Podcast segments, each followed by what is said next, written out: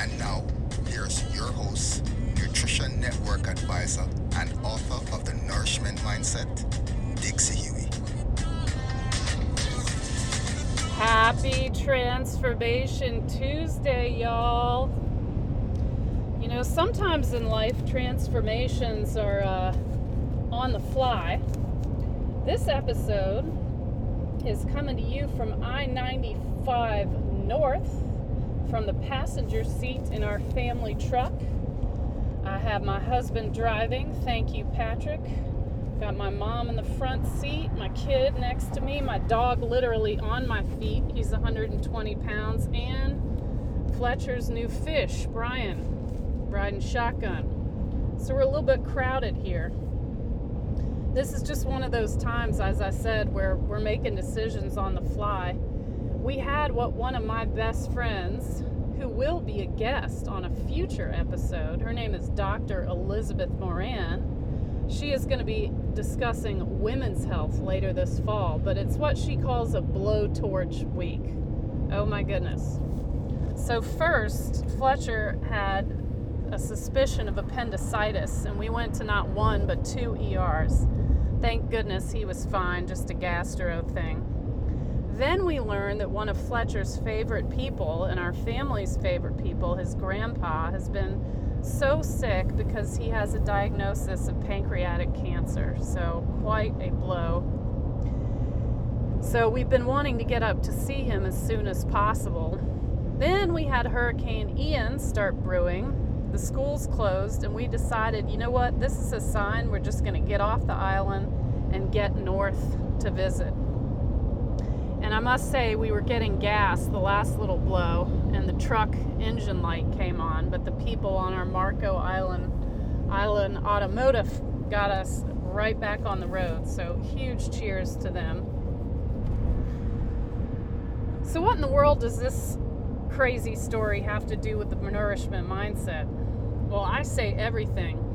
First of all, the people that we love, our family and friends, are an incredibly important source of nourishment and joy to us. People are prime. Secondly, we had only a couple hours to prepare to get out of there because the longer you wait, the worse the traffic's going to be, et cetera, et cetera. So we needed to think fast regarding food as you might uh, guess, I don't do fast food, as in Mikhail, no. So, for, I have a lot of experience with this. Four years ago, around my 40th birthday, I felt a midlife crisis coming on. It was a lot like when in my mid 30s I had this uh, midlife must have a baby fever hit. And it was Dr. Elizabeth Moran who said, Well, you're going to be a mom. There's nothing you can do to make that go away. Boy, was she right, and I'm super happy about that. In the case of my midlife crisis, I figured, well, if I'm going to have one of these and it's going to come anyway, I'll at least have a cool one. And this is essentially how we sold our home, most of our stuff, bought an RV despite having zero RV experience, took Fletcher out of preschool, and left Camas, Washington for a year long adventure that went in all different directions north, south, east, west, across the Atlantic, not in the RV, of course. And that's how we landed in Florida, which, of course, we are fleeing at this moment from. We're currently in Georgia. So, in this year on the road, we learned a lot.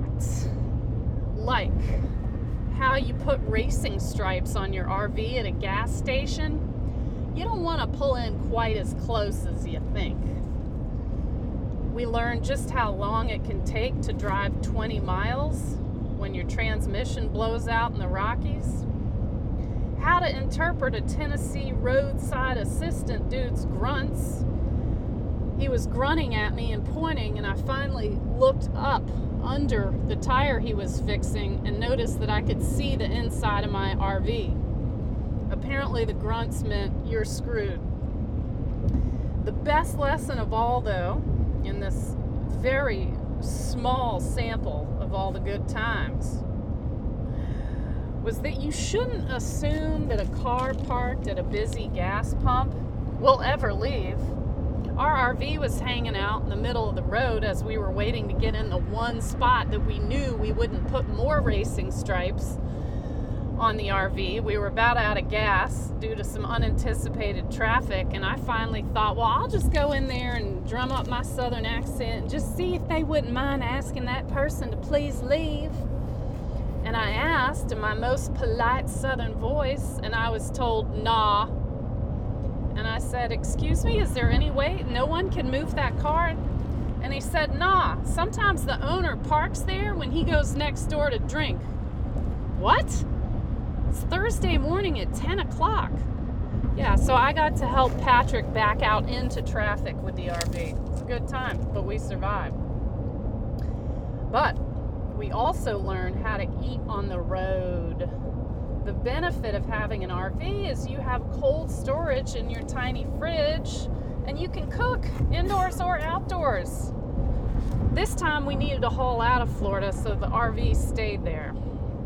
So, in today's shorter episode, I am bringing you road tips. Four eating on the road tips. The most important one is get a good cooler. Our Yeti is our bestie. You can fill that sucker with ice packs, food, keep it shut, and it'll keep your food cold. So you got to advance prepare. That's tip two. Must have advanced preparation. Now, yesterday I only had a few hours to get moving, and we had to do a lot of stuff around the house.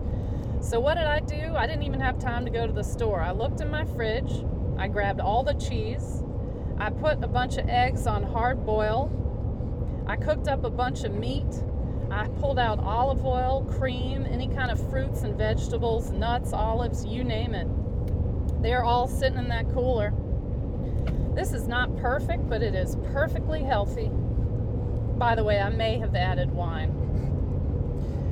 Tip number three you need to learn where you can stop. We're going to be having to get gas a lot on this thousand mile each way journey we're currently on what we learned in the RV is that there's certain gas stations that just tend to have better stuff.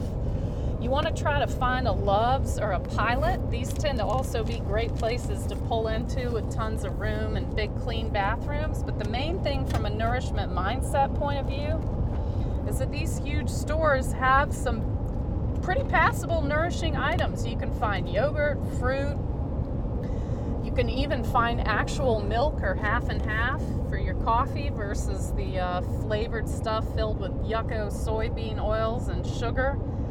There's sometimes even fresh vegetables, you name it. They got hard boiled eggs. There are certainly things that you can eat in these bigger gas stations. My fourth and final tip, as Travis literally tries to sit on my computer keyboard, is that think about where you're booking lodging. You can book a hotel that has a kitchenette, or you can even do a, a VRBO type thing, Airbnb. It might cost a little bit more, but then you're able to go to a grocery store and cook up something in your lodging and save money you also are not going to be consuming those harmful seed oils and a bunch of sugar that we have discussed in previous nourishment mindsets.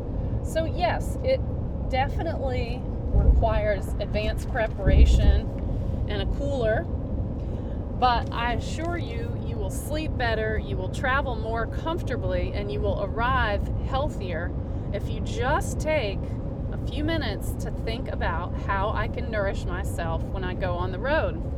And if you're not fleeing a hurricane, you might even have more time. And in that case, you can get really creative. We love our picnic pack, so I guess I'm adding a fifth and final tip.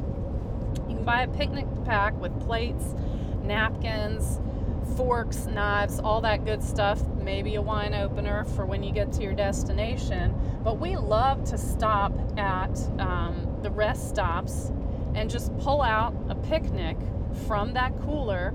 I love doing bento boxes. You can get those easy, cheap on Amazon. You can make it fun and you can actually get some fresh air while you're eating.